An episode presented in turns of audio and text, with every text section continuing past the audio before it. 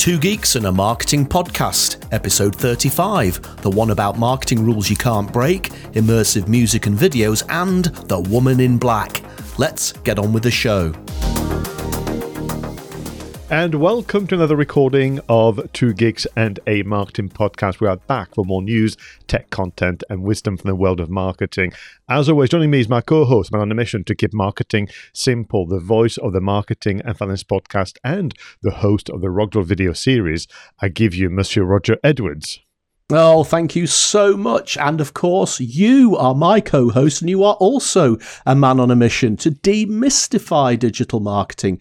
You're the host of the Content Marketing Studio video podcast. Ladies and gentlemen, please welcome Mr. Pascal Fintoni. Well, thank you very much, Roger. And thank you to you, viewers and listeners, for your amazing support. The numbers are going up on the downloads and the views on YouTube. We really appreciate it. And we also appreciate all the thank yous and well done messages that we get through the interweb. Roger, I took a look at the show notes. It's another packed session today. So let's begin with In the News. Internet users in the UK have spent an extra day online per month so far in 2021, with a daily average of 6 hours and 26 minutes, according to research by We Are Social and Hootsuite. Well, Google My Business is finally rolling out a new feature allowing local businesses to see recent reviews on their Google Maps listing, but also to check the status of fake reviews they reported to Google. Clubhouse recently launched a new Creator First Accelerator program, which will provide financial support and expertise to 20 creators to help them build their audience and ultimately to monetize their Clubhouse efforts. According to socialmediatoday.com, Facebook is working on new audio-only options for rooms, which would enable you to create public or private audio group chats, but there's still no live dates though. That's a Facebook Clubhouse then. Google recently announced that they are testing a new feature on YouTube that could create an automated list of products based on items detected within the video content published on the platform. A new £50 banknote featuring mathematician and computer science pioneer Alan Turing will officially circulate on the 23rd of June, the date of Turing's birthday. An appreciation of internal communications and a thirst for innovation are important characteristics marketers must possess in the post-pandemic world, according to marketingweek.com. And finally, one for you, Roger. The new update for Microsoft Flight Simulator, introduced in the UK and Ireland, was released recently.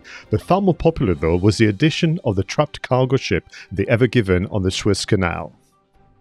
Yeah, do you know, Pascal, it's so interesting that this piece of news appears here because I was talking to my son just the other day about Microsoft Flight Simulator. Now, me and my son have been fans of this program all through its many iterations going back many, many years. But of course, this new version uses actual satellite photography to generate the scenery, and it genuinely is pretty much like flying over the actual world. Now, they didn't get it totally right. The first version, some of the scenery was a little bit wonky for Edinburgh, for example. Edinburgh Castle looked like an office block, which I thought was quite funny. They fixed it in this release that you've been talking about here in the news. But do you know what I have a problem with? Microsoft Flight Simulator, I think they've gone far too far in the extreme of making things realistic. It originally took me about 24 hours to download the original version of the program. Even this update took about 5 hours to download. When you hit the play button or the start button on Microsoft Flight Simulator, it takes about 14 minutes from clicking the icon to getting to the menu screen. And I've got a fairly high-end PC, and it is just so slow, and the problem is it's so realistic that mainly I'll set an aeroplane on the runway, I'll go down the runway, I'll lift off, and after about 5 seconds I've crashed and blown up, and I find it almost impossible to play.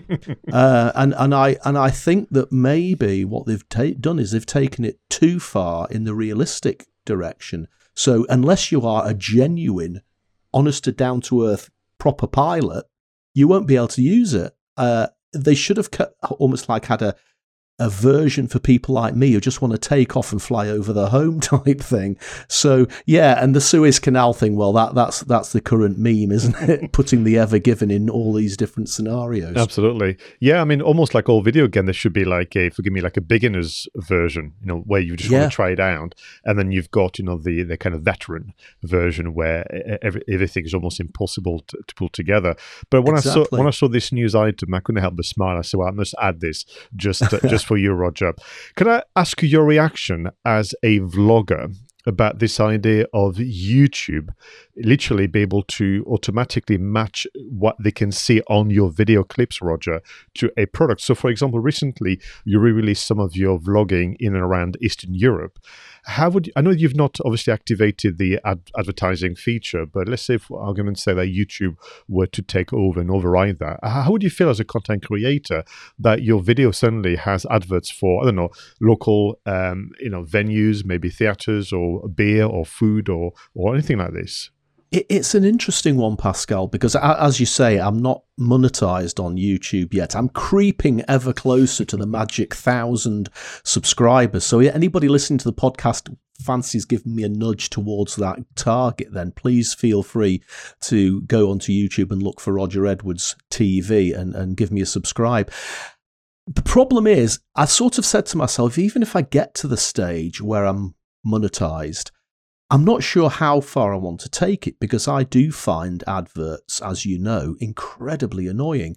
And the YouTube adverts seem to be more and more intrusive all the time now. Now, I used to be able to tolerate the 5-second ones at the start of a video that you can skip, whereas now there's sometimes two of them.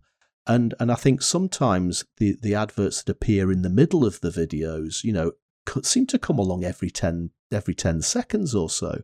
And there's one particularly annoying one for a brand, and I'm sorry if this is not your brand's fault probably. It's called Get Fresh or Go Fresh. They deliver food to your house. And it seems to me that you watch a video on YouTube and an advert for them just comes up like every minute or so. And I'm thinking, okay, just show me a different advert. Just don't show me the same one, for goodness sake.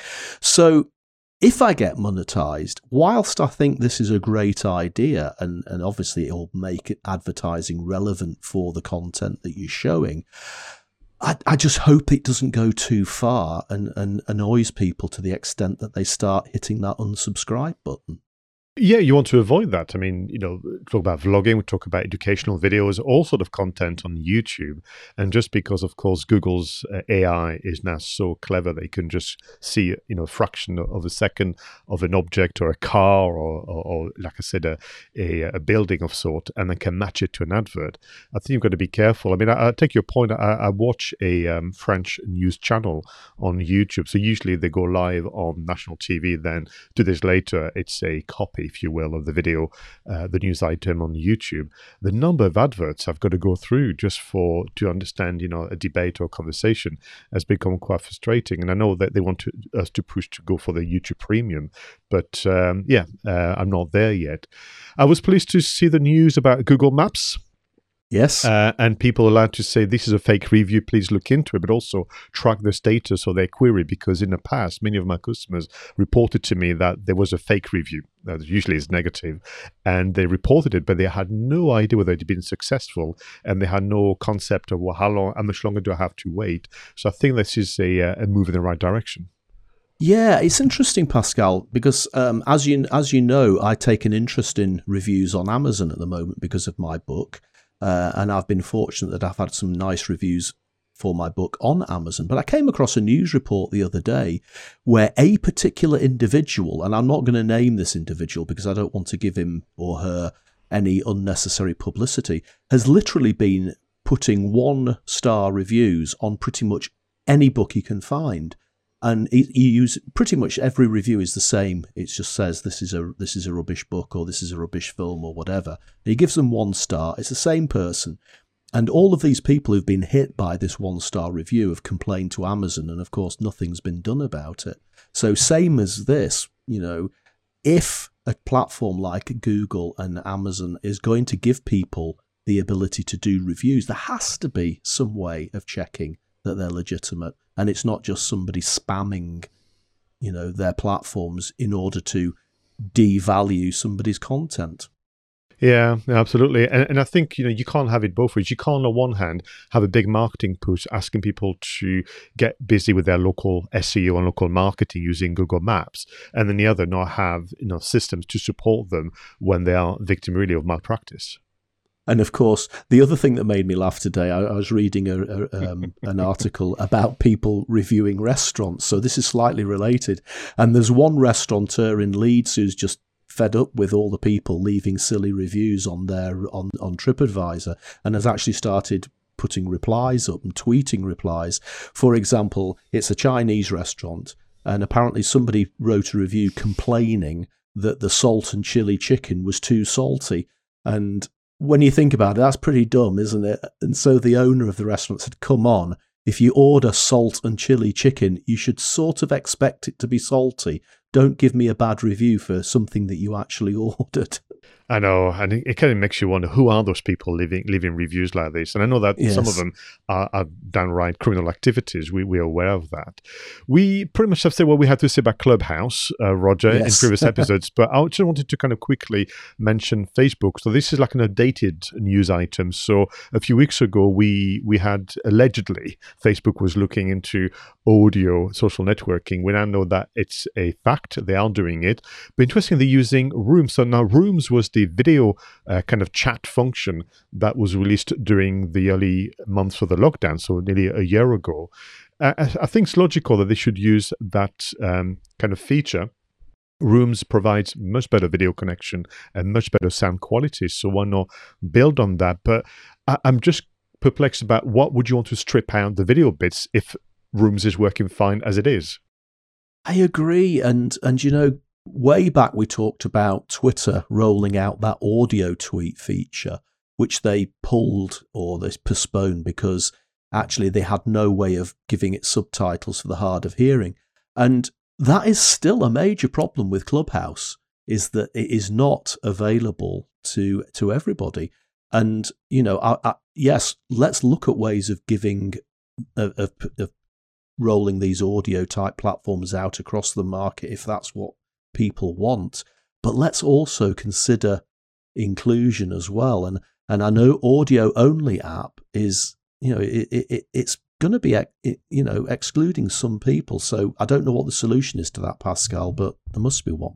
Oh, there is one. And indeed, we know that both Google and, you know, the bigger company, Alphabet and Facebook, have the ability now to transcribe really well and to great results. So I think they need to look into that, but I think you're absolutely right. I do wonder, I forgot to check before we sat down to record this, but normally every year there is a big conference. So you've got Google I/O, about 2-3 day conference, and Facebook F8. Now last year these conferences were cancelled. I'm not sure whether they're going to try and do virtual versions now that they've had more time to obviously plan those. And that would be a perfect kind of platform, to announce what they're going to do about audio and accessibility on that stage. Yeah, yeah. No, it's definitely something that needs, even if something like Clubhouse had a delay, you know, even though it's live, maybe it was 30 seconds delayed, so that some sort of translation system is going on in the background, putting subtitles up for when it actually hits the, you know, actually hits the correct time. I don't know, but there needs to be something done, I think. Yeah, let's keep looking at that. So, well, thanks very much for reacting to those bite-sized, you know, bits of news. But let's slow things down and move on to the content spotlights. Now, in this segment, Roger and I surprise each other with a discovery from the interweb, an article, a podcast, a video. So, Roger, what have you got for us this week? Pascal, this is probably the shortest article I've ever chosen from a content spotlight. And normally I would choose articles or videos or podcasts that are a little bit more detailed. But when I talk you through this, you'll understand why I've chosen it. The headline of the article is 7 Marketing Rules You Should Never Break.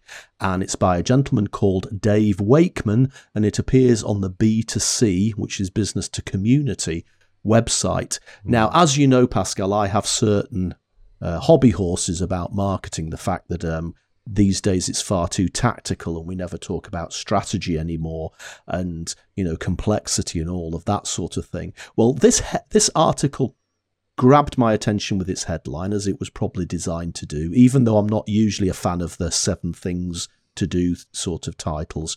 But as soon as I started to read this, I started to agree with each of the 7 things. And as it's the shortest article I've ever put up on the show, I thought I'd just go very, very quickly through these. And by the end of the article, we'll see whether you agree that it was just something that was just absolutely imperative for me to talk through. So, yeah, I mean, he just basically starts off by saying, man, there is so much bad marketing advice rolling out. Trying to keep up can give you a headache. And I'm not going to try and fight all the marketing BS that gets... I could have written this myself. You know, it's just incredible. So number 1 is he's saying, don't discount. You know, if you can, don't discount, because when you discount, it eats into your profits. Now, in fairness, he does quote a statistic, which I'm a bit dubious about. Like, he says that for every 1% you discount, you're going to knock your profits by 40%. I'm not sure there's a direct correlation between discounting and profit in every single product and every single industry, but I guess the thought is there. So you've always got to charge a price for your goods and services that covers your costs, and you can't and you shouldn't discount below that level. Number 2, segment based on behavior. And this is basically what he's saying is, for goodness sake, stop saying you're targeting millennials or you're targeting Gen Z, or you're for older customers you're targeting Gen X or baby boomers, because those are entire generations of people. And if you say that you're targeting millennials, then you're displaying that you don't understand marketing, and you don't understand segmentation, and you don't understand targeting, because there will be millennials who like heavy metal music. There'll be millennials who like dubstep. There'll be millennials who like going on holiday to Miami. There'll be millennials who like going on holiday to Estonia. You've got to target your audience, segment it down, find the target you want to go after. And yes, they may be millennials, but what he's saying here is focus on things that collect them together in behaviours, likes and desires. Number 3, there is no such thing as a commodity. What he's saying here is that even if you're selling matchsticks, even if you're selling bottles of milk, there is still ways you can find to differentiate it from your competition, to make it stand out, whether it's in your targeting, whether it's in your messaging, whether it's in your packaging. Never think it's so commoditized that you can't do anything with it. Number 4, brand purpose costs money. Now, again, we've seen a lot of brands will hop onto social issues, won't they? Oh, we're supporting Black Lives Matter. We're supporting all of these global warming initiatives. But the fact is, and unfortunately, some brands just do that to get the PR. If you're serious about having a brand purpose that aligns with one of these global issues, then you've got to put your money behind it. Number 5, strategy before tactics. Again, what he's saying is do the research, work out who your customer is, do segmentation, do targeting, do positioning, work out what your product is. Do all of that first before you even start talking about social media content, advertising, whatever it is. Number 6, oh, this is joyous. The 4 Ps are still alive. I'm going to actually just read this out. Every day some knucklehead wants to talk about how the 4 Ps are dead. Again, turn and run from these numpties. The 4 Ps are still around, and they aren't some formula. They are a framework to help you make sure you are considering the right decisions for your marketing mix. Product, price, place, promotion, they are all still totally relevant. And if you disagree with that, then you misunderstand one of the fundamentals of marketing. And number 7, positioning. Make sure that you have a position, an offer, which stands out and is different or better than those of your competitors. And that will give you something to pin all of your marketing communications on. So, Pascal, do you think I was right to choose that article? Oh, absolutely. I feel like I should applaud. You know, the author is so refreshing to hear someone with, almost the voice of reason in this kind of really white noisy and chaotic world that has become, marketing and particularly digital marketing. And I think this is also interesting because I'm sensing a mood out there in the marketplace about people like, the author. Remember me of the name, sorry, again? The name of the author? Dave Wakeman. Yeah. So Dave and the others are becoming more and more vocal about their sheer frustration of the lack of logic, the lack of, real wisdom out there, and people just moving from one tactic to the next, including hijacking, social causes, which I think is despicable, particularly when it's irrelevant or you're doing it because, someone came up with a Twitter campaign that's going to last a fortnight. I just think it's absolutely brilliant. And interestingly, I think we're going to see more and more of articles of that type and podcasts and even videos. Yeah, and this is just a little snippet. I was recently asked to write a controversial article for a website that we both know. I won't give it away because it's not been released yet, but the article is about why we should ditch the digital word. And I decided to get quite ruthless in that. And it's of a similar vein. So I'm quite looking forward to more of this sort of stuff. Now, we've said it before to our viewers and listeners, we don't talk to each other, we don't consult in terms of what we're going to choose for the content spotlight. And yet, once again, there's been a meeting of minds because I have chosen a short form article, and I've chosen an article again about reason, logic, and wisdom. So the title of this article, which appeared on PR News, is Should Your Brand Chase the Next New Thing on Social? The article is a kind of interview format. So the interviewer is Erica Bradbury. She's the editorial director of PR News and Social Shakeup. And she's interviewed Tiffany Rivers, the director of social media for MediaCos. And what is interesting is two things. A short-form article which has high impact. I think it's a lesson in that. So I wanted people to know that it is possible to create something that makes you think, makes you talk about, as we're going to do in a moment, but also something that has structure. So what Erica's done really well is creating the context of why she's writing this interview-style article and, of course, who she's addressing. Now, Social Shakeup have an event called the Virtual Spring Tune-Up. So this is actually interviewing one of the speakers at the event. So a nice kind of before promotion of the event using content marketing. Well, wouldn't you do that? But also, because she's using interview style where there's a leading question, then there's an answer from Tiffany Rivers, it flows naturally. You can jump from different questions. It's just very well structured and looks elegant on a blog post. So I won't spoil, obviously, the short form article by reading out all the question and answers, but I picked one question, Roger, which I think says it all in terms of this article, but also, once again, the mood of the time about this idea of being sensible and more reasonable in terms of how we spend our time. So the question that Erica asked of Tiffany is as follows. At what point would you advise a client to avoid jumping on the bandwagon of the latest shiny object? And I don't just mean Clubhouse, clearly, but, that's going to be the way in which my mind goes.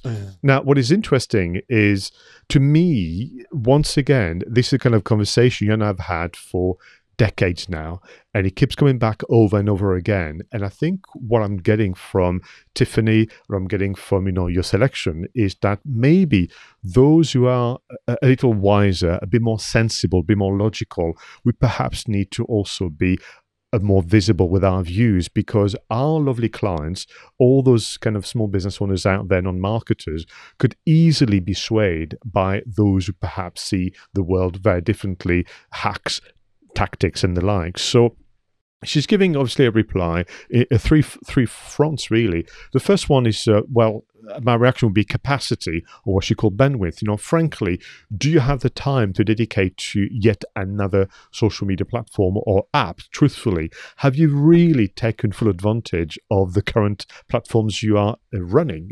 Question number one. Question number two, do you have enough content in your pipeline? Is your content marketing system, and more importantly, backup systems as well, in place to sustain yet another shiny object? And frankly, Are you quite honest with yourself? Is your audience on that platforms? And even if they are they sufficiently active on the platform to justify the additional kind of pressure on your resources, time, budget, and people? And there's more of that, you know, in this article. But I just thought, yes, we need to hear that more often, more loudly, at the time where, you know, people are easily swayed by the tactics and the hacks. This is just great. I mean, once again, yeah, I agree with you. You've picked something on of a similar vein, and it warms my heart, Pascal, that maybe finally we're starting to see, you know, people cottoning on to what we've been saying for all these years. You know, and yes, the next section of this podcast is all about marketing, tech and apps. And of course, you and I do get excited about new tech and apps all the time. And there's nothing wrong with that. And we should get excited about new technology. But you only use it if your customers need it, or if it's where your customers are hanging out. And it's the same with Clubhouse. It'll be the same with the next one that comes along. If your customers are there, then it may be worth checking it out. I agree with you as well. You know, it shouldn't be a priority if you're not using all the other things that your customers are hanging out on as well. But if they're definitely not going to be there, then leave it for now. It's not a priority. It is just a shiny toy. So yeah, great that we're seeing more stuff like this. No, I agree, and I think we're going to see more of that.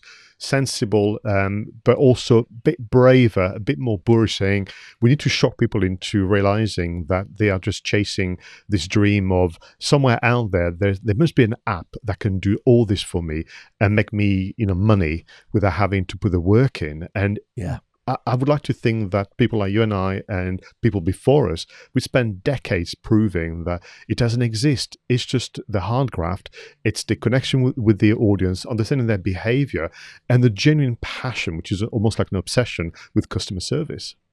Absolutely right. Absolutely right. So Dave Wakeman and Erica, thank you so much for your support in these arguments. Super. Well, you mentioned it a moment ago. Let's get into marketing, tech and apps. And in this section of the show, Roger and I share our recommendations about apps and solutions that can make life easier as a content creator and marketer. So, Roger, what have you got for us this week? Okay, Pascal, so I mentioned earlier that I'd recently written an article, which is the first article I've written for a while. I've been concentrating mainly on podcasting and video, as you know.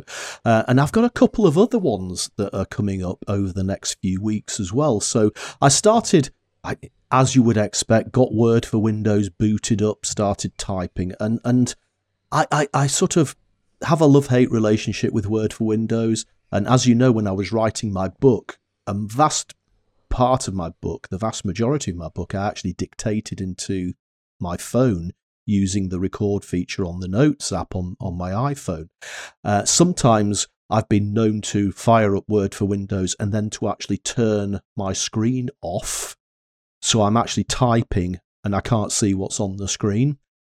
So it's just blackness. And basically what I'll do is I'll type, and I don't care if I'm knowingly making mistakes. There's no punctuation or anything like that, simply because I don't want to be distracted. And I do find that something like Word for Windows, with all its millions of options and, you know, the things that pop up, just gets in the way. Now, I came across this alternative. It's not really an alternative to Word for Windows. It's just an alternative way to write, but it's called Calmly Writer. And it's a website, and if you fire it up, the browser, it literally makes your screen like a great big piece of paper. There's no menu bar, there's no buttons, there's no drop downs, there's no clicks, there's no right click, left click, and all that. All it is effectively a blank sheet of paper. So not going to the extreme of turning off the screen so I can't see what I'm typing, but just the words. And no editing buttons to distract you or anything like that. Now, I can't say I've given it a massive trial. I've messed around with it for half an hour or so, just jotting a few ideas. And it is surprisingly calm. And maybe it is, you know, going back to what we were saying before, I get distracted by shiny toys. But I think that using something like this for a first draft actually is quite a nice idea. And actually what you can do is you can use your mouse button to activate a series of menus that do come up, but you have to physically make them appear, as opposed to with Word for Windows, they're just there inviting you to click on them all the time. So if you do have trouble being distracted when typing, and one of the things I always do is I'm typing in Word for Windows, I'm sure you do it as well, is I'll type a sentence and then think, oh no, don't like that, I'll go back and edit it. You should never do that. You should just write your draft and then edit once you've finished. And I think that blank screen without all the temptation is just so much more conducive to that first draft. Really clever. So check it out. Yeah, really clever. Yeah, check it out. Calmly Writer. And on a related theme, one of the things within Word for Windows that I do use sometimes is the thesaurus function or the synonym function.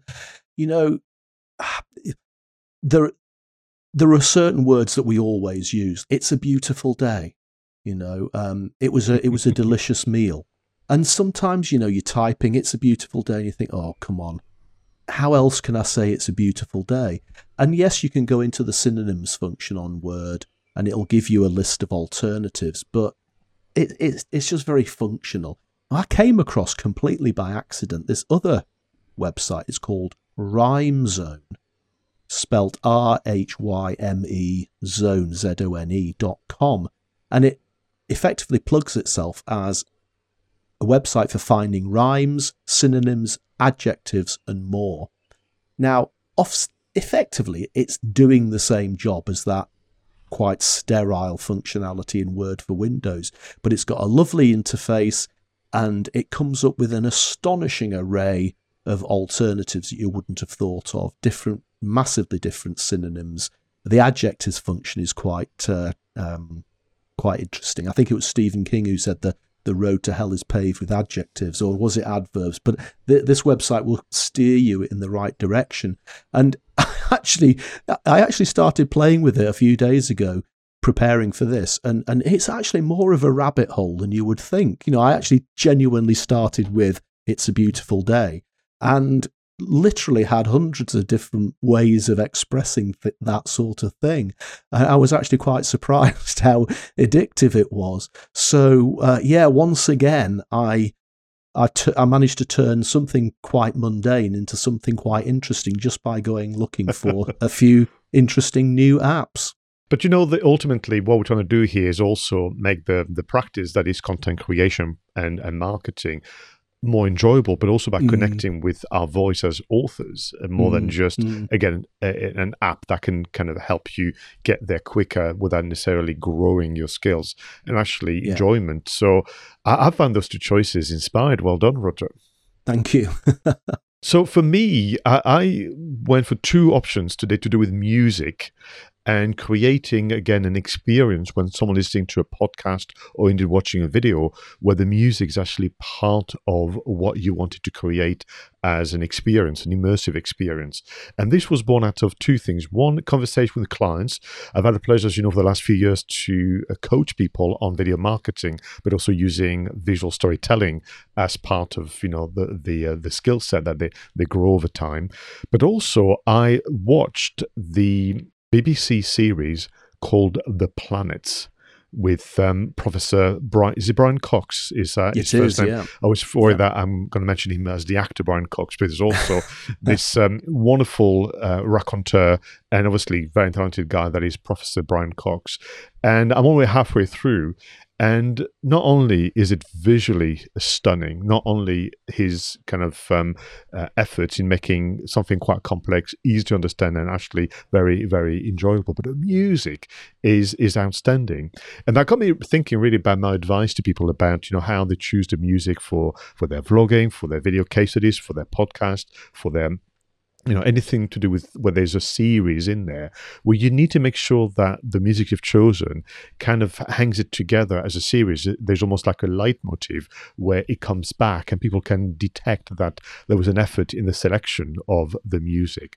So two options for you if you want to really start to create a musical experience as well as a visual and oral one through the spoken word. You've got, of course, and we must remind people that YouTube has its own copyright-free library of music, and the hyperlink will be in the show notes below. But this is really quite a vast library of tracks, from very short to much longer, and you can filter and search, using different keywords and fields. So that's, I think, a very, very starting point, which you can add to the many other options that you've mentioned yourself, Roger. But the other thing I was thinking is it maybe time for many of us to start to be seen to be working in partnership with a music composer, perhaps someone that you know already, that could be part of your circles, or someone that, of course, whose work you can find on the web. And this is where Kevin MacLeod came back to mind. Now, Kevin MacLeod, no relation to, obviously, a famous MacLeod that we spoke about in the recent episode of Two Geeks and a Marketing Podcast, but Kevin MacLeod is an American music composer who's been creating now over 2,000 pieces of music, all royalty-free, and it's been used by indie filmmakers, documentary makers, game producers, and more for quite some time now. And his talent as a music composer and creator is truly outstanding. And what is nice by, forgive me, adopting a music composer like Kevin MacLeod, you're going to have continuity in the style. So very much the way which, forgive me, George Lucas and Steven Spielberg have used John Williams, very much in the way in which, other directors will have their go-to music composer. Why don't you follow the same kind of logic by either picking a composer from the YouTube music library or adopting, that you'd call someone like Kevin MacLeod? Do you know, this is such a coincidence, Pascal, because, the YouTube music library is phenomenal. And, in the early days of Rogvlog, I used to use that almost exclusively. I sort of use it from time to time now, because the only downside of the YouTube library is that there are certain tracks which lots of people have used. And, that's in the YouTube library. And I do use Epidemic Sound these days, which I've talked about on the show before. But interestingly enough, there are Kevin MacLeod tracks in the YouTube library. Right, yeah. And I've used a few of his tracks because some of his music is sort of, it is rock music, but it's sort of, sort of 80s, 90s U2 style rock music. So I have used some Kevin MacLeod tracks in my early Rog vlogs, but I'm pretty sure they came from the YouTube library. So it'll be interesting to go along and actually see his actual library and see what's on there. And in the case of, again, a music composer like Kevin MacLeod, you have such a range of options. But think of it, he's been used by filmmakers, documentary makers, and game producers. There's got to be a reason for that. So absolutely. Have a look, because I think for you to then produce an issue series where you will name the music composer, and that name keeps coming back over and over again, that can only but create credibility for your brand and for your work. Absolutely right. So, well, Roger, as I've said before, all this was only made possible thanks to pioneers and inventors from the distant and recent past. It is time to move on to This Week in History. In 1896, the Olympic Games are reborn in Athens. 1,005 years after being banned, 280 participants from 13 nations competed in 43 events, including tourists who were allowed to sign up on the day. Well, in 1906, the first ever animated film is released, named Humorous Phases of Funny Faces. This is a 3-minute silent short created by British-American film pioneer J. Stuart Blackton. In 1935, Scottish physicist Sir Robert Watson Wyatt is granted a patent for the radar, radio detection and ranging system, based on his earlier work on radio wave detection of thunderstorms. In 1953, the American magazine TV Guide is published by Triangle Publication, with other 1.5 million copies sold in 10 cities. By the 1960s, it became the most widely read magazine in the country. In 1960, the epic movie Ben-Hur wins 11 of the 12 Academy Awards. It was the most expensive movie ever made at the time, and the famous chariot race scene alone took 3 weeks to shoot and used over 15,000 extras. Wow. Well, in 1973, inventor Martin Cooper makes a call on the New York street using the first portable telephone. His invention was 10 inches in height, 3 inches deep, and 1.5 inches wide, and weighed nearly 2 pounds.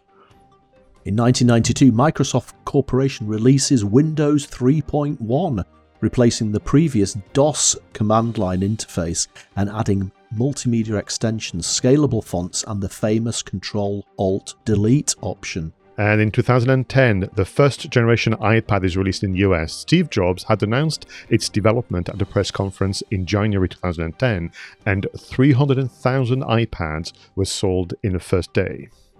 My goodness, is it nearly 10 years since the first iPad? I resisted buying an iPad for the first year, not because I didn't think the thing was amazing, it's just that I decided that I wanted the second version rather than the first version, because I just had it in my head that the first version just wouldn't be as good, and that I had an iPhone anyway and an iPod Touch in those days, which was like a tiny iPad, so I did resist it. And then, of course, when the iPad 2 came out a year later, it took me ages to track one down because they were so popular, it was difficult to find one to buy. It is something that this brand has achieved, you know, the sense of event each time there's a new release, but also element of scarcity. I mean, 300,000 iPads sold in one day, that's a big amount. I mean, even to today's kind of scales. But I couldn't help but, laugh at the reference to the Control-Alt-Delete option. I must say I've not used it for quite some time, but back in the days of the early computers, once you and I were faced with the blue screen of doom, there was no other option but to kind of force crash the machine with the Control-Alt-Delete. Of course, you can still use Control-Alt-Delete just to call up the one of the subscreens, and I often use that just to get to the control panel in Windows. But why was there never a Windows 3.0? They just launched 3.1. So was there a 3.0 that just was never put into the public domain? Yeah, maybe there was a beta version for for some of the kind of focus groups. But it's kind of good to remind ourselves that in 1992 we got excited because we have what's called on the news item scalable fonts. That is to say, you and I could choose between Arial 10 or Arial 20, which suggests that before 92 you couldn't. Yes, I mean, I just can't imagine what that was like. But like a typewriter, I guess you couldn't change the size of your font on the typewriter. So it may make an appearance in the film marketing section of this podcast one day, because Ben-Hur genuinely is one of those just epic all-time movies that just everybody, even if they've not seen it, they know about it. And that chariot race was, to say that it's so old in terms of how long ago it was that they made it. If you watch it today, we talked about the Mad Max film recently and all the technology and the wagons that they used in that, but that chariot race in Ben-Hur was as good as some of the scenes in a modern movie like Mad Max, and hats off to them doing it with the technology they had to hand. Absolutely. And I mean, this is a movie that is on TV, of course, every Christmas in the UK and most of the world, I'd imagine. And once again, this one where, back in the days, in the 60s and 70s, people took time with the story. I don't think you could get away with that kind of production nowadays. Things have to move on much faster. But, it's back to this idea of scale. And I think, in a movie like this, you literally went to see it on the big screen because of the scale. And you can cheat that. That's why you have to have 50,000 extras, which is kind of the mind boggles, because you can add, you can do what they do nowadays, which is to have 1,000 and then just do copy and paste on the computer screen and add, the 14,000 that are missing.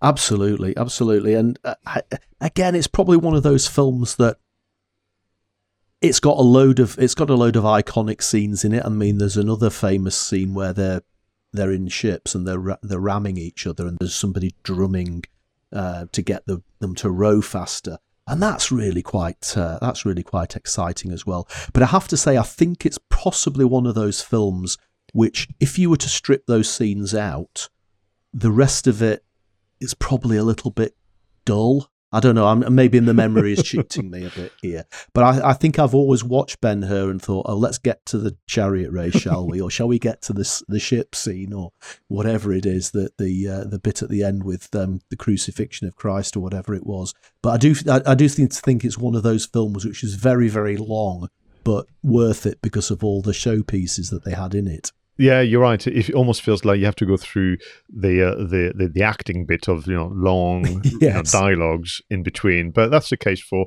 most of those productions of the time, including The King and I, which we spoke about at the recent This Week in History.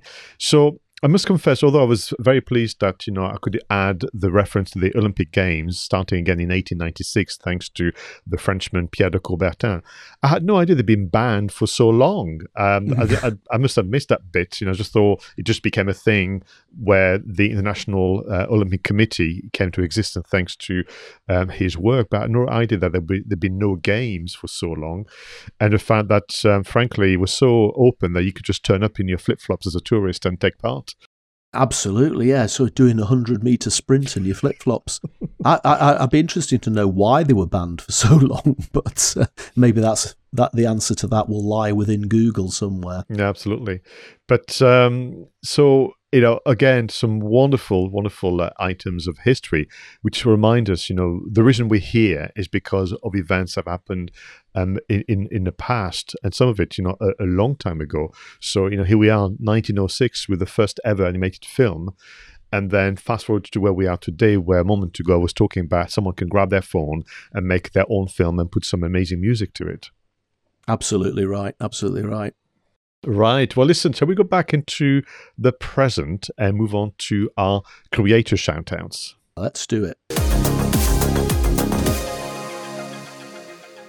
Now, in this segment, Roger and I celebrate the work of content creators out there creating immense value for their community. So, Roger, who is in the spotlight today? Okay, Pascal, this is a little bit different this week, and there's a reason why I'm doing this creator shout-out. I guess you would think that because this is Two Geeks and a Marketing Podcast, that all of our content creator shout-outs should be people who are doing marketing-y type things, or businessy type things. But I wanted to give this guy, Scott Bickerton, a shout out today. Now, he runs a club which is called the Pleasure Beach Experience. Now, for those of you who know me, I was born and raised in Blackpool. And in Blackpool, there's a very, very famous theme park called Blackpool Pleasure Beach, which is almost like an open-air museum of roller coasters and roundabouts and rides going back to 1896. You know, it's a remarkable open-air museum. And, of course, they've got some extremely up-to-date modern attractions as well. Now, Scott runs this club effectively. It's a fan site, a fan club for Blackpool Pleasure Beach, but he also does a lot of vlogs. And I'm using Scott this week as a shout out to dispute one of the claims that a lot of marketing gurus, and I use my air quotes there for people who are not watching the video version of the podcast, that videos have to be short in order to get people's attention and to keep people's attention. Now, I've never subscribed to that point of view. You know, people say, oh, if you're doing a marketing video, it can only be 90 seconds, or it's got to be between 2 minutes and 3 minutes. My view has always been, if a video's good, then people will watch it all the way through. That's why people watched 6 series of Game of Thrones, or 8 series of Games of Thrones, or Breaking Bad, or whatever it is. If the content is good, people will watch it. Now, there's a whole subgenre in the UK and beyond and throughout the world. There's a subgenre of video on YouTube dedicated to people who like going to theme parks. And their videos are often an hour and a half long, Pascal. And these people have got hundreds of thousands of subscribers. In some cases, they've got millions of subscribers. And some of these videos have hundreds and thousands of views, you know, the sort of views that I would absolutely dream of having for my 2 or 3 minute marketing videos. And it just proves that if you've got an audience and if you produce great content, then it will be successful. And that disproves the rule. Now, I probably wouldn't even have thought of bringing this up on Two Geeks, but over the weekend, I had my first COVID jab. I was expecting to feel a little bit rough. Fortunately, I wasn't. The weather was a bit ropey, though. It wasn't very nice. There was a lot of wind. It was quite cold. And up pops this new video from Pleasure Beach Experience. And it was actually a video they'd shot last summer in Siam Park in Tenerife, which is a water park. Now, I went to Siam Park the last time, I think, in 2016. And it is remarkable. It is such good fun. It's the sort of place that everybody goes to. You just become a child for the day. The theming is incredible. You know, you would think you were in old Siam. Funnily linked there to The King and I, of course. And the rides, the water rides, are just unbelievable. And this is a 20-minute video, basically with some POV shots of these rides. Beautiful sunlight, beautiful scenery. And over the weekend, I watched this, and it just made me feel I just want to get on a plane to Tenerife. And in fact, I'll go today. I'll go tomorrow. If I could, I will go to Tenerife and go to Siam Park. That was the power of Scott's video on that particular day. So, you know, again, let's use that as a lesson. Content, if it's good, there are no rules. Doesn't have to be short, doesn't have to be long, doesn't have to be medium-sized. It just has to be good. Smashing, wonderful selection, Roger. For me, again, with similar motivations, as you'll hear in a moment, is I want to give a shout out to Vicky and Mark Smith. Now, Vicky and Mark Smith are the director of TaylorFit Therapy, which is a wellness centre and a physiotherapy centre that is near actually me in Durham, a place called Langley Park. And the idea of two people passionate about what they do launching a new podcast series is just so compelling. Now, to begin with, people will know of, obviously, Vicky and Mark because they have renovated an old Baptist chapel, and they've been documenting the renovation project and sharing pictures on social media and so on. So they kind of build a bit of an audience in that way because, of course, people couldn't wait to see the project progression, but also when it was finished and so on. But a few months ago, I kind of encourage Vicky to go ahead and share more of knowledge of physiotherapy and the benefits of obviously looking after yourself. So she's launched with Mark a podcast series called Tailored Talks, and the latest episode is called "What's the Point of Acupuncture?"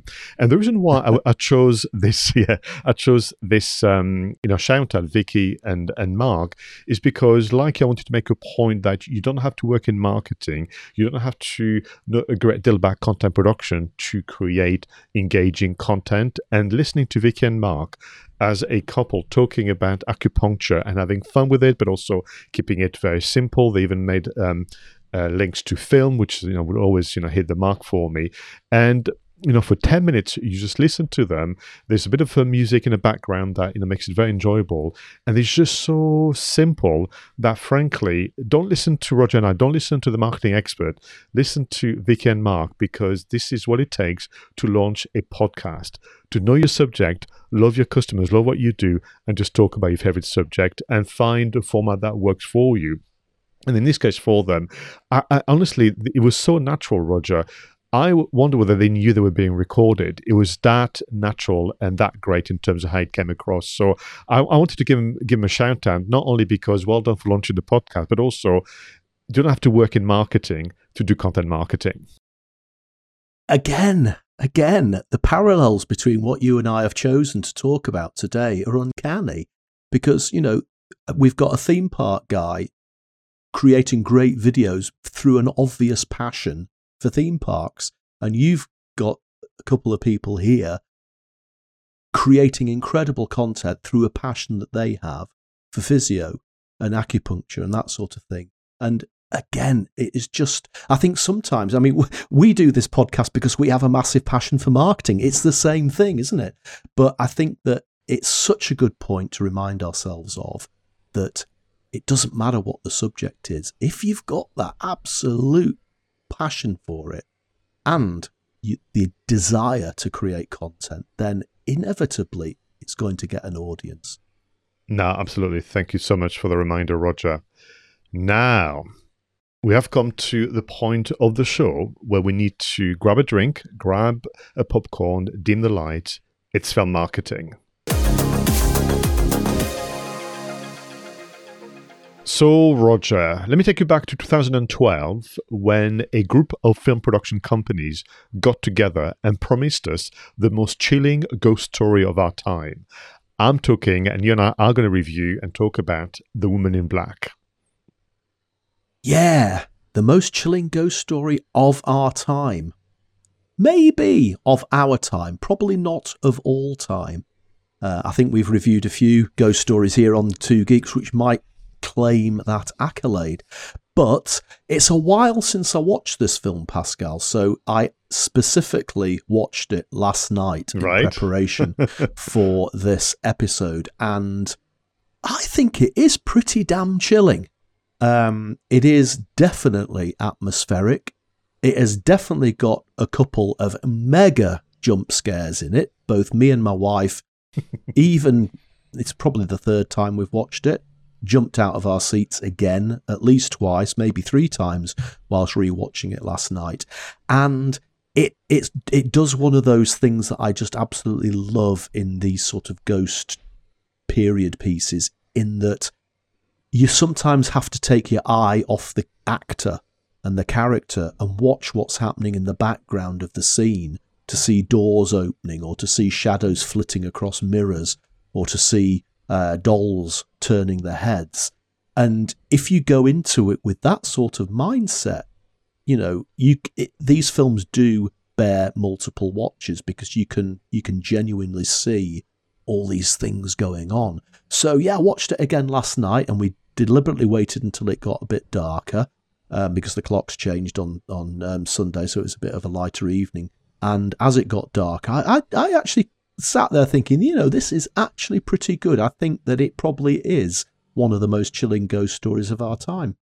I would agree. I've seen this movie several times now. I mean, as soon as the DVD Blu-ray was out, I bought it. So we went to watch it at the cinema with Denise, and I jumped and was, essentially, tense all the way through, because it was so superbly crafted. And also, what was interesting for me, and I wanted to spend a moment to say, I was a bit nervous about Daniel Radcliffe. I was nervous about whether me, as a film goer and watcher, could get past the Harry Potter thing. But of course, within moments, I forgot all about Harry Potter, because frankly, Daniel Radcliffe is an accomplished actor, and as we've seen since then, he's done other movies. But for me, the reason I went to see it is, of course, because I was excited about the potential return to form of Hammer Film Productions. Yeah, I mean, I'll just before I talk about Hammer, I'll acknowledge Daniel Radcliffe. It was a great performance. I mean, there is a scene in the middle of the film, and just to give a quick background, he plays a character called Arthur Kipps. He travels to an isolated manor house to do some paperwork for a deceased family, and it's one of those scary English remote country towns, with villagers who are all suspicious and scary pub landlords and scary butchers and stuff like that. And there's one scene in it, Pascal, where he's exploring or trying to find his way around this manor house at night. He's on its own, and I wish I'd actually timed it, but I reckon it must have been about 25 minutes long of him searching through this house, with the jump scares, with all those things going on in the background. And because it's just him, there's no dialogue, and it's genuinely scary, genuinely suspenseful. And part of that is because of all he has is his expressions. There's no dialogue at all. It's just his expressions. And that is the sign of a good actor. And yeah, this was the return of Hammer, wasn't it? The 1960s, very much revered horror series of films, which brought us Dracula, The Mummy, Frankenstein, made massive, massive stars out of Christopher Lee and Peter Cushing and people like that. And I think they've managed to capture some of the gothicness and the mood, the darkness of those 1960s Hammer productions, but obviously brought them up to date with modern techniques and modern filmmaking and modern effects. And I think it was really quite clever. Now, I've not read the book, I must confess. I've seen the play, which I will share in a moment, but I thought, you know, just this thing of happening, you know, taking place in 1889, the traveling into, you know, horse-drawn carriages, you know, all the symbols of the all the films that you know I've enjoyed or suddenly enjoyed or got scared by, you know, watching the horror movies. So of course, you know, other companies such as Alliance, Cross Creek and the UK Film Council got behind it. So this is a British production. It took place using natural venues in the UK, but also sets. And again, the choice of the costumes, of the set designs, the music again, and all those creating this atmosphere. And of course, for those of you who have not seen it, we're not going to tell you what happens at the end. But needless to say, you know, the curse of the Woman in Black, you know, going to a place called Illmarsh, you know, house. I mean, just a name. I'm saying, nah, it's okay. I'll take another job if I was Arthur Kipps. But you know, what was interesting doing the research for, you know, film marketing, I did not know, but actually when the movie was submitted to the British Board of Film Council, you know, the BBFC, and they have to be rated, they had to actually take some scenes out and reduce some of the music because it was deemed to be too scary or been given a greater rating. I didn't know that. Yeah. So is the uncut version the version that's on the DVD and Blu-ray? I don't think so, because never been released. That's still a 12 or 12A, and there is a version that would have been a 15. And you know, people thought, no, if it's a 15, you know, it's like with the financiers, they worry that people are not going to go and see it. So I think that there's other scenes that were deemed to be just a little too scary. And indeed, the many claims to fame of the film, not only is it one of the biggest, you know, and highest grossing horror film for Hammer Film Production of some time, but also the most complained about films in 2012 because it was too scary. That's a good that's a good bit of PR, isn't it? Absolutely. We complain because the movie is too scary to the BBFC. Yeah, no, I mean, it, yeah, genuinely was jump scares, and as I say, all those funny little things going on in the background, faces in windows, shadows going across mirrors. I mean, sometimes they, wow, that was very clever how they managed to do that. I'm sure I didn't see that the first time that I watched it. There is a scene, which hopefully I'm not revealing too much, you know, when he's asleep at the kitchen table. Do you know the one? Yes. At the cinema, you could hear people just wincing and almost trying to say to, you know, Daniel Radcliffe, that Arthur Kipps, please wake up because there's something behind you that, in a way, perhaps you don't want to see, but you can't stay asleep. And it was just so well. It was almost, you know, playing to all our fears, you know, going around this derelict ancient building with just a candle, which could essentially be extinguished at no time by a draft. And just a land, you know, the marshy land, but also, of course, the curse of the locals, you know, saying to Arthur Kipps, you know, you're going to cause trouble here. We don't want you around. We don't want you snooping around, you know, this house and so on.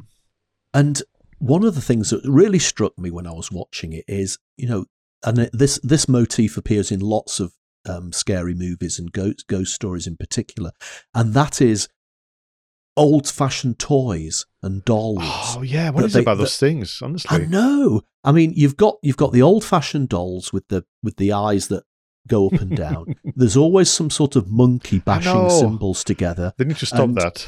And you just think, I wonder whether back in the old days when those were genuinely toys for kids, whether the kids of the time were just scared crapless by these toys that they had, or whether it's the fact that we now look back on toys like that and we've made them scary. But in fact, in those days, those toys were just absolutely joyous and cute and cuddly, and the kids loved them. That's something that's always interested me. Likewise, I always think whether, those kind of mechanical toys or automaton, I think they were called, there was something just weird for the people because they came alive for a moment in time. But 1889, maybe the early days of electricity, the early days of, obviously, you know, some of the, you know, record players and so on. So maybe technology was kind of creeping into people's lives and it was just unsettling for them and deemed to be just unpleasant. But there's always, a monkey playing the cymbals that in those horror movies, and it's just almost like as soon as you see one, you go, "Oh, here we go!" It's going to start to play without being essentially touched by anyone. So interestingly, there are always critics, aren't they, Roger? We mentioned this actually before sitting down to record film marketing, but people say, oh, well, it's by the book. It's almost like someone walked around with a clipboard and a checklist, and please do that, because that's what ghost stories have. Well, I don't have a problem with it. If you're going to make, the most chilling ghost story of all time, you've got to put everything in there to make it obviously something that not only we've talked about, nearly 10 years later, but also won all the awards. And to this day, is deemed to be the most successful ghost story of all times. Yeah, yeah. And I wholeheartedly approve of it. So, sorry, Roger. Yeah, there was a TV series recently called The Haunting of Hill House, which has quite a lot of similar tropes and motifs in there. So I'm a big fan of this genre. Absolutely. Shall we talk about marketing? Yeah, yeah. So number one, what I liked about it was, the tagline, what makes things complicated. The tagline was a question which was addressing the audience and almost suggesting you might, after watching The Woman in Black, do you believe in ghosts? ? Was the tagline, which I think is inspired. Yeah, I mean, you can have an entire conversation in the pub around that question, can't you? And most people would have a very animated conversation. So that's a joyous tagline because it creates interactivity, doesn't it? Straight away. Absolutely love that. And they must have had one of the first Facebook pages ever created for a film as well, I guess. Well, about 2010. You and I have always been rather critical of the lack of, social media activities, or sometimes doing just the essentials, but not actually being particularly inventive. And what I will say is that on this occasion, and you're going to help us remind ourselves of the many activities on social media, but this is a movie and a team that has gone behind social media properly. So yes, they launched the page in July 2010, which is essentially during pre-production. Mm-hmm. And releasing a few, snippets as you would, and kind of letting people know about what was happening. But really, it came, it started to come alive, leading up to the release of the movie in the spring of 2012. And from there, I think we've got really quite a informative and inspirational teaser campaign and social media campaign, if you don't mind going through some of the items with us. Yeah, I mean, there was the usual trailer, a cinema trailer, and teaser posters and stuff like that. But starting in February 2012, we had 3 featurettes on their they had a YouTube channel. So they were talking to the cast and crew, retelling a classic ghost story, behind the scenes, making of the film, that sort of thing. There was a competition on Twitter. I mean, Twitter was only launched in 2006, wasn't it? So this was, okay, 6 years into Twitter, but still not that many campaigns revolved around social media at the time. But the competition was for a chance to win limited edition Hammer film posters. There was other interviews that you could interact with James Watkins, the writer, Jane Goldman, and Daniel Radcliffe, of course. And they started building all of this stuff. Daniel Radcliffe took over Glamour magazine's Twitter feed, for example, which I thought was quite interesting. In March, there was more teasers. Did The Woman in Black make you scream? Download Hammer Film Scream app to record some more. Scream app. Give us your thoughts on Woman in Black in one sentence. See how the original strapline, "Do you believe in ghosts?" was interactive. There's a real thread running through this about how interactive it was. Before the film, they were teasing you. After the film, they were saying, did it make you scream? What were your thoughts in one sentence? In May, again, there was the ability to tweet questions to Daniel and get him to reply to you. Wow. And can you tell us what happened in the next scene? This went on for months. June 2012, he's running a ghost story competition on YouTube that Daniel's involved with as well, and this carried on all the way through to the end of June, when they released the DVD and the Blu-ray. So yeah, you know, there's been a few films recently which have been a little bit further in the past, and therefore the marketing was probably limited to traditional posters and traditional film trailers. But this one was super interactive. I love the interactiveness of this. It really did suck you in.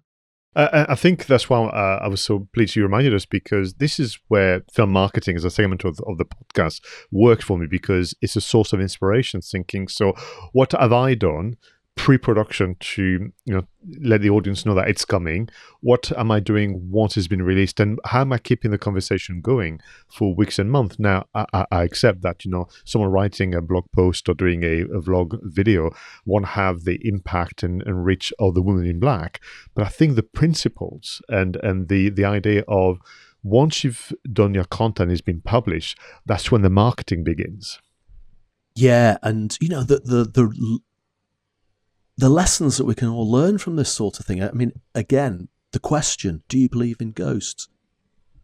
Don't they say, you and I do presentations, we do speeches at conferences. One of the best ways to open a speech is to ask a question.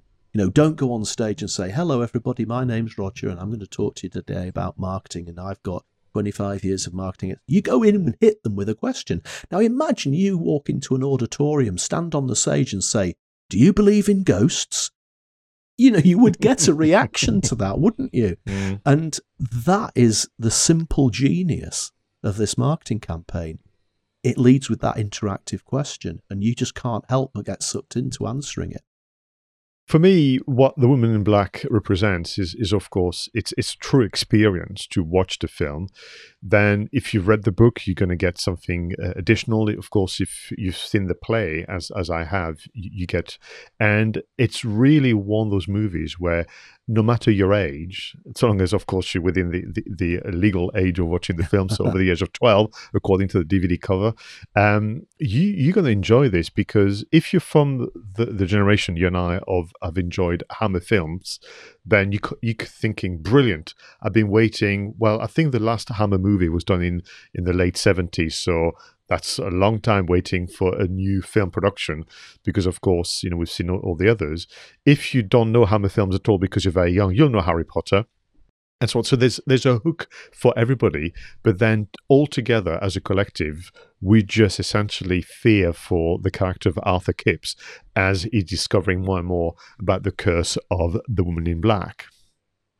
And the only problem I have with this movie, Pascal, is the ending.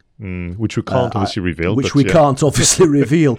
So all I can say is, and this is not, in no way would I discourage people from seeing it, but I don't disagree with the ending of the movie, because it wasn't dramatic or it wasn't shocking. It is both those things. But I genuinely have a problem with the end of the movie, which we'll maybe discuss in a separate podcast at a later date. But genuinely, it is a shocking ending to a very scary film, and that's in keeping with the way the film was put together, so that's fine. It's just that for me, I had a few issues with the ending.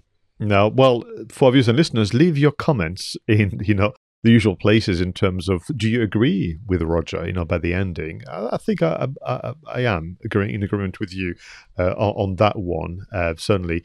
But because the rest of the movie, pretty much 99% of it is so, you know, spot on. It's I forgive, you know, the ending. Although there's many websites writing very lengthy articles about the ending, as we well know. Talking of ending, I think, yes, sadly, we need to, you know, bring episode 35 to a close. Can I thank you for being such a brilliant co-host, as always? And can I thank you, viewers and listeners, for your support. Once again, please leave your messages, comments, and suggestions in the usual places. Until the next one, go out there and make sure your marketing is done right. I was Pascal Fintoni, and he was Roger Edwards. Bye for now.